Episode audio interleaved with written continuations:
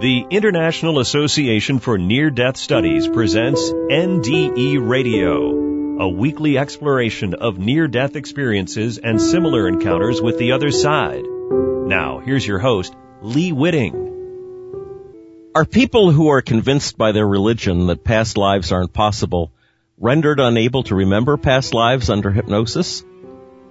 Or do they never experience reincarnation in the first place? Welcome to NDE Radio, brought to you by the International Association for Near Death Studies. I'm your host, Lee Witting. Today's guest on the show is part two of our interview with Kienda Betrue Valbracht, who experienced a near-death event at birth and has had an intimate relationship with the other side ever since. If you missed part one of the interview, I'd suggest you listen to it on our website at nderadio.org. Kienda is a clinical hypnotherapist and the author of the book Lucid Death, Conscious Journeys Beyond the Threshold, which examines past life memories through the context of various religions. Kienda, welcome back to NDE Radio. Thank you, Lee. Thank you. Good to have you back. Kienda, one of the things we never covered in last week's interview was the topic central to your book, namely uh, hypnotic regression to past lives. So please tell us about that aspect of your work and, and what you've learned from it. Yes, uh, thank you. Yeah, we we did get sort of far afield in many different ways, but to understand um, death, it it takes a little bit of understanding what life is and how it's all created. So, um, and how well, not it, but a human being is created in terms of the physical part of us, the astral, I mean the etheric part, the energy life force part of us, the astral part, which is our emotional part, and the consciousness that can say I and be aware of all these various facets of ourselves and of the outer world around us. So as we have those different aspects and we are born physically and then these various aspects grow and develop and mature in the seven year stages, when we come to death and we in a sense have um, if life has been long and we've matured, we go through the ripeness of age and then in a certain way we return as children again. We go back. Uh, many people have refer- referred to old age as the second childhood. And in a way then, we are born back into the spiritual world at death. The physical body is laid aside and the etheric and the astral and the ego I or the consciousness now journey out into the realms and the dimensions and the vibrational um, areas of their original being. And the first to be dissolved and resolved is the etheric body. As we, as I mentioned last time, it goes into levity, which means that it expands out into the etheric body of the earth.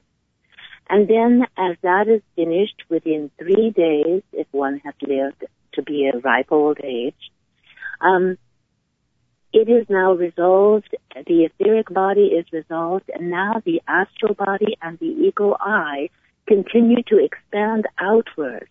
For we are indeed cosmic beings who have precipitated and come down to earth and in the spiritual realms beyond death, we return to those homes in a sense. So the astral body, this emotional body is the body of feelings and it's also the body of the stars. That's what astral means. So then there's an astral resolution which takes approximately a third of the lifetime in which it's called, in the Hindu um, uh, traditions, it's called the Kama Loka which is the resolution of all the desires and the feelings and the emotions that we had on earth.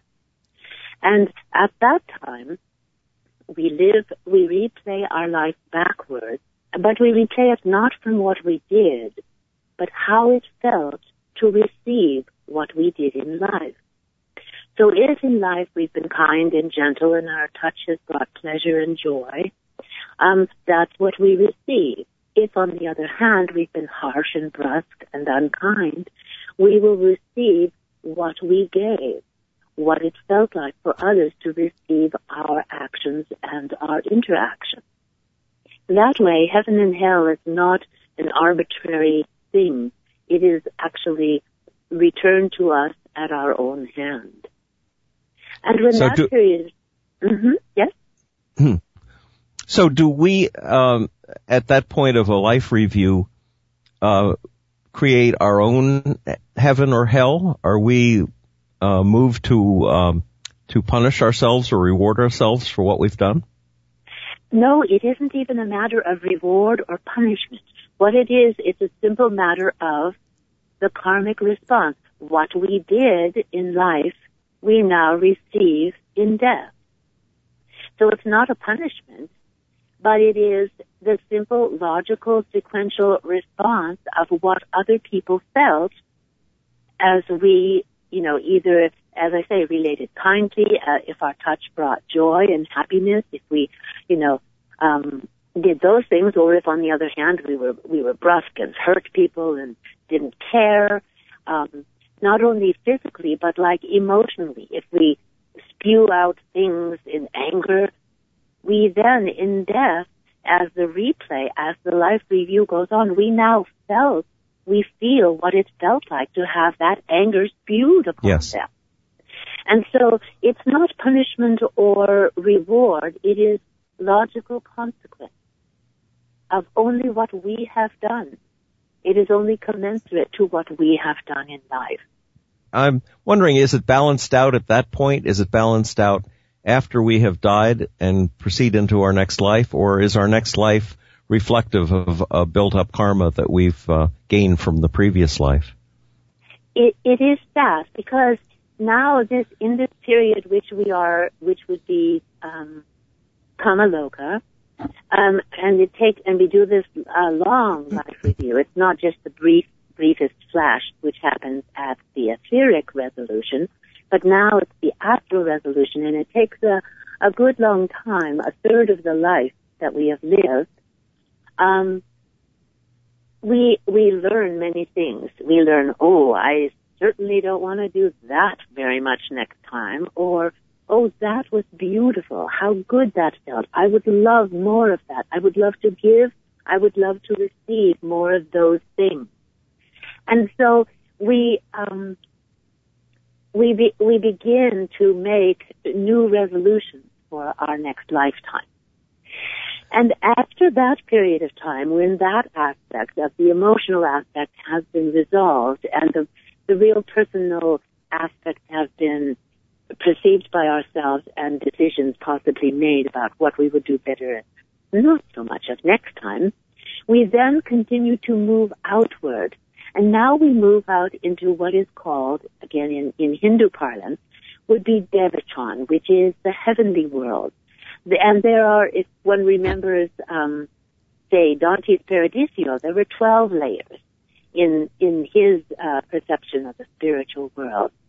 In, um, in this case, there are many, many, but they're divided into lower and upper.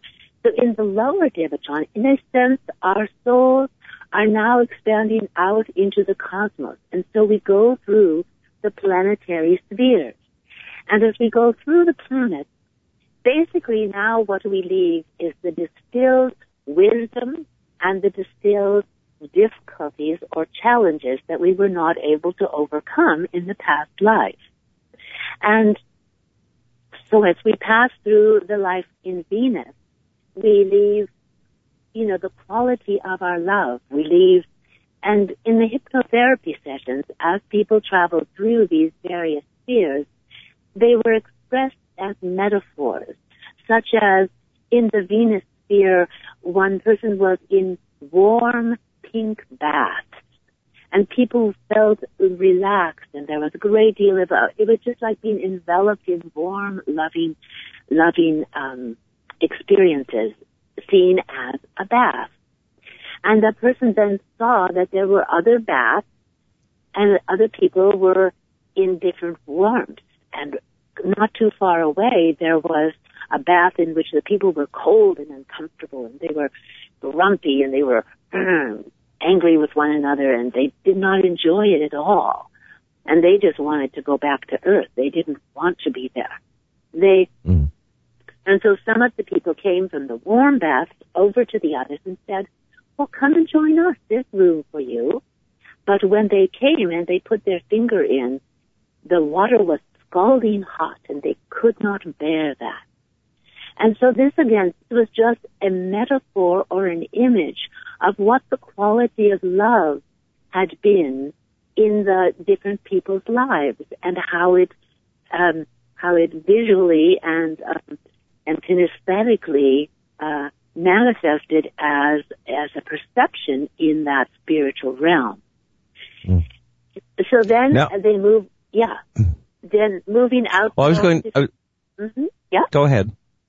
Go ahead. I was just going to say. So moving out through the planets, you leave the quality, like in Mars, you would leave either your courage or your cowardice, and out through into basically the heart of God, in which we are truly all one in that beautiful place where actually the individuality is just to the tiniest spark of the God divine self. And that then is embraced in the heart of God. And that, that would be, that would be like the ultimate heaven. That would be the ultimate oneness. And then at a certain point, we hear our name called, or we hear our soul, our self being called back into incarnation by those who have gone before who are part of our cosmic um, grouping, as it were. And as we come back then from that heart of the center of the galaxy or the heart of God, we come back through, and as we come to the planet, this time now we have been gifted um, what we have done well. We are now gifted with those innate abilities. Like some people have a musical ear and can actually um, play instruments with great ease and facility. Others simply do not have that as a gift. Um, they have other things. And so as we come back, we basically almost collect from the, from the planetary spheres, as we're coming closer to Earth, our gifts and abilities and also the challenges that have been created in the next lifetime that we can now overcome and and win this challenge as a gift. And so in a way, astrology itself is not simply an old um, superstition that somebody made up in some past age. It actually, in the ancient times, they could see the divine beings who were there. And they could see the nature of what the qualities that they um, furthered in in our lives. Therefore, actually, when you do come down through the planetary spheres, and then we wait in the Kamaloka area again, connecting with all our family and our friends, making deals and agreeing, okay, I'll help you with this one in this next lifetime. If the one after that, you give me a little extra and we'll do this. And, um, we, so we bring our karma with us as the gifts that we have now, innate gifts in our abilities, and as the challenges that we will, we will face. And so actually it can be charted in the astrological chart. If there are trines and sextiles, those are gifts which we come. Those are positive things we bring. If there are squares and oppositions, that those are the challenges that we need to face in this lifetime in order to mature, bring back um, the transformation into a positive attitude, a positive action, and a positive aspect. Okay, now here's yes. here, here is my question. okay. Uh, we when we are born, we do not nat- naturally remember the experiences and the lessons that we learned in our past life. In other words, we are supposed supposedly starting out with our karma, but are no understanding of our karma or no intrinsic, at least a memory knowledge of our karma. But on the other hand, when you take someone back through uh, hypnotherapy, we can recall parts of our karma. Now, why is it hidden but available to us through this this other technique that most people never never go through? And how are we supposed to uh, progress if we don't um, if we don't have a memory of, of where we've been before? If we don't have the memory of where we've been before, life itself is now the initiating principle. Life itself will bring us those experiences that will perhaps not resuscitate the memory through like a deja vu, although many people have those. These kind of little echoes of something that you can't place in this life, but an echo of something deep within you called deja vu, pretty simply. And what that is, is that is a memory that, that the subconscious content of this particular experience is being, um, this is what is being called up to be worked upon now. So, although we don't have the memory, because we actually, we will have the memories in time. The, the concept lucid death is that we, we could, we can remember, we just don't at this time. But that, that this is a actual faculty that each human being will be developing over time. It's like an expansion of memory. It's like an expansion of consciousness. And um, if we don't remember, life will bring similar situations in which we will be faced with the challenge to overcome the difficulty itself. And then, in, then why in, what, why is it made so difficult for us to remember? If we don't if we don't remember, we're stuck in the same place, and and yet it takes well someone like you who can regress someone through hypnosis for uh, for many people even to know that they had a past life, let alone experiences that are are now impinging on this life. Yes, yes, that's true. And part of it is because, um, because of the whole flow of evolution. In the ancient, ancient past, humanity could see into the spiritual world. Death was just the bigger, the older brother of sleep. sleep and death were very similar in that memories went through, so that actually it's, it's considered that, say, Methuselah might have been a series of incarnations of the entelechy or the uh, the individual ego I who still remembered a series of these as sleeping and waking. Um, so, and and those uh, in the ancient past, they uh, could see the ancestors, and they would feed them at the places and know that they were receiving nourishment from the love that they uh, brought along with the food that they left for the ancient, for the elders and those that had gone before. But as we began to um, delve deeper into materialism, as our bodies became more dense, and as the earth itself became more dense and not as mobile as, say, it was in the ancient times, the earth herself has gone through a densification. And human beings are doing the same. Um, we were not as large as we are. We were, are not as dense. There were not as the, certain illnesses and things that we have now that are the result of becoming ever more densely material, um, physical.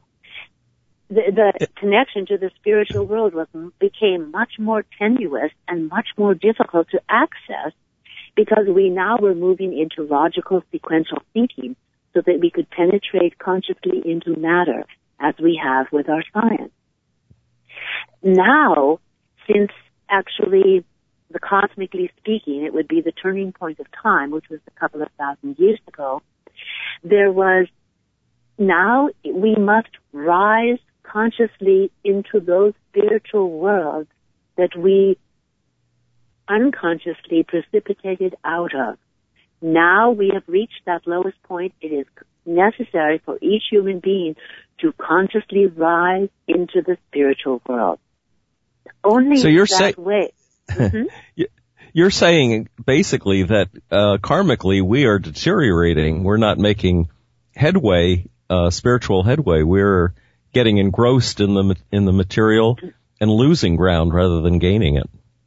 Exactly. That is that is actually what is happening. There are certain aspects of us that are are are in a sense um, hardening and and devolving, but consciously we are evolving. And now we must consciously be responsible for our own evolution. And and this is why I do believe that we all will become conscious of past lives so that we can actually clear the residues so that we can go forward into the true potential that the human is. Again, I will take it from the esoteric Western point of view, which is, which would be um, the Bible itself. But when Christ said, "What I have done, and you shall do also," and more than this, we we really it is incumbent upon us to understand what did Christ do, and um, one of the things that Christ did that has actually not been understood appropriately by most, and there's even a phrase in the creeds of most um, churches, and this verse, this little phrase in the creeds are actually being dropped, but it is the crucial uh, verse, and that is, Christ was crucified, dead, and buried. He descended into hell. The third day he rose again from the dead the descended into hell is actually being um, taken out of some of the creeds, but that was the important deed that Christ did. Because what he did is he changed the pattern of the afterlife. This is this would be another a little too long to go into, but actually it's the cosmic reality of what the results of death were and how they needed, uh, as I said last time, it was a gift from God and Christ and the good angels that we should be able to reincarnate so that we can actually, over a period of time, uh, be out of the effects of the fall, because the effects of the fall only function on Earth. The um, the uh, the beings, the Luciferic beings, cannot go through death. They cannot enter the spiritual world. So when humanity dies, our our higher members are free of the of the influence of the Lucifer and the fall, and free to learn the lessons of the life in the spiritual world.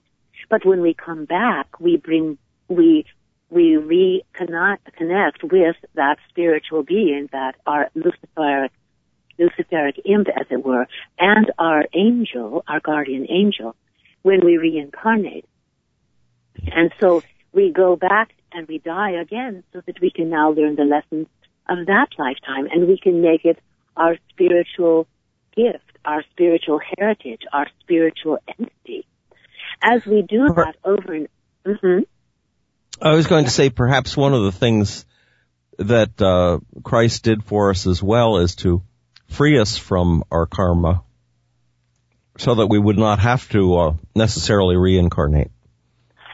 That not necessarily. What he did is, and it, it's been, it was uh, prophesied in the Old Testament as well that um, there will come a lamb, the Lamb of God, and I think who uh, who was it who said, "Behold the Lamb of God, who taketh away the sins of the world." Yes. The sins of the world are not our personal karma. That's our responsibility. The sins of the world is the collateral damage which ripples out from our individual acts.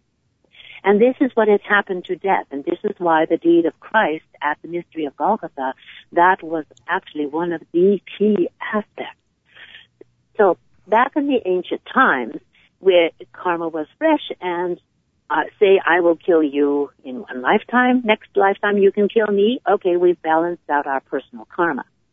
How, however, could I atone for the for the karma and the loss of, say, your wife and your children, your village, all the gifts you might have brought in that lifetime?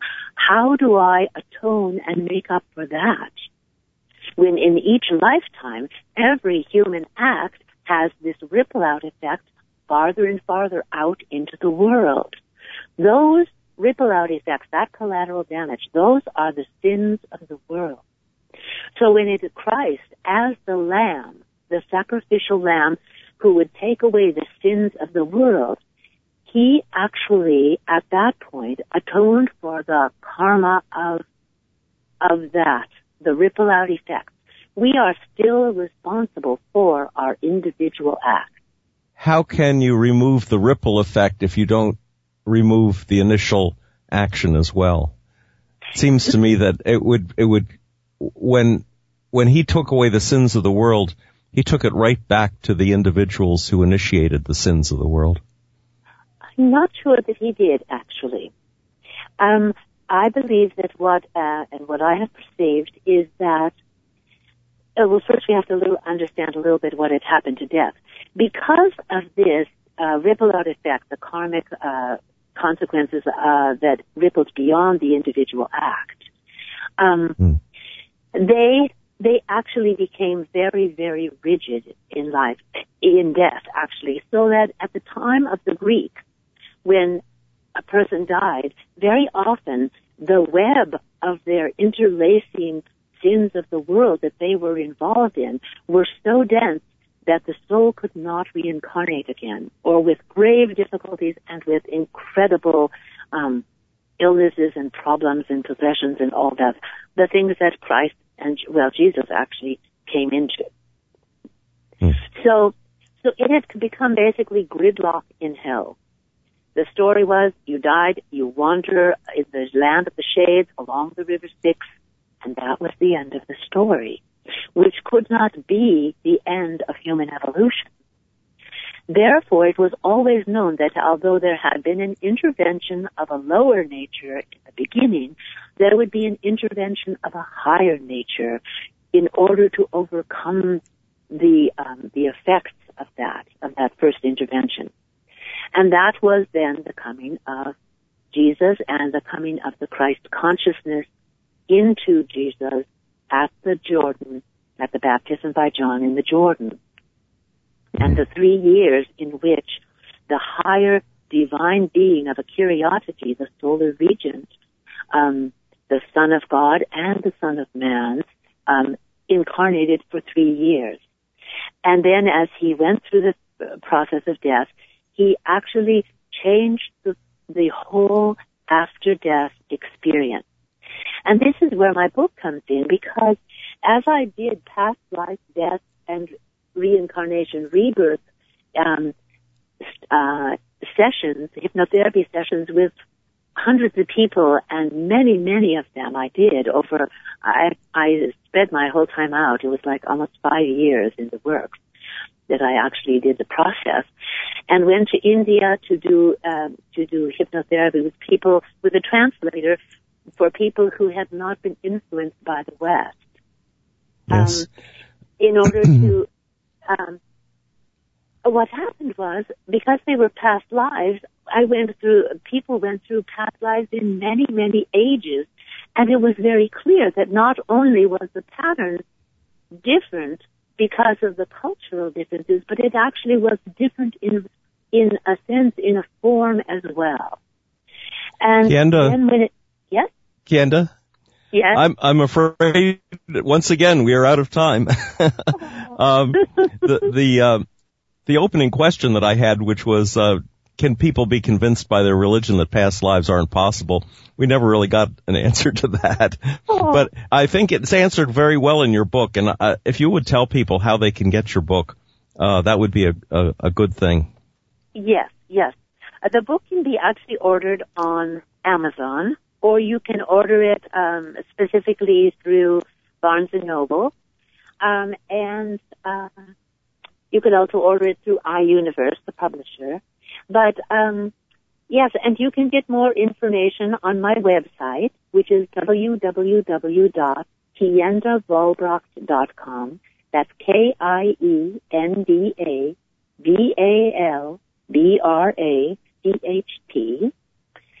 And um, yes, and then if one were interested in that, um, one can read the book, and then I actually have a sequel which is in manuscript form as well. Um, I look forward to that. um, I want to I want to thank you, Kienda, for for uh, for going into uh, in much greater detail um, the the results of your research and on the other side. I'm so grateful for the experience, and I hope that it's helpful to those who have heard. I'm sure it will be. And if they, uh, the listeners should listen, um, if they'd like to listen to this show again, or to the first interview, or for that matter, any of our past shows, they should go to our website at nderadio.org and uh, tune in next Monday, 11 a.m. Eastern, for more NDE Radio. This is Lee Witting saying thanks for listening.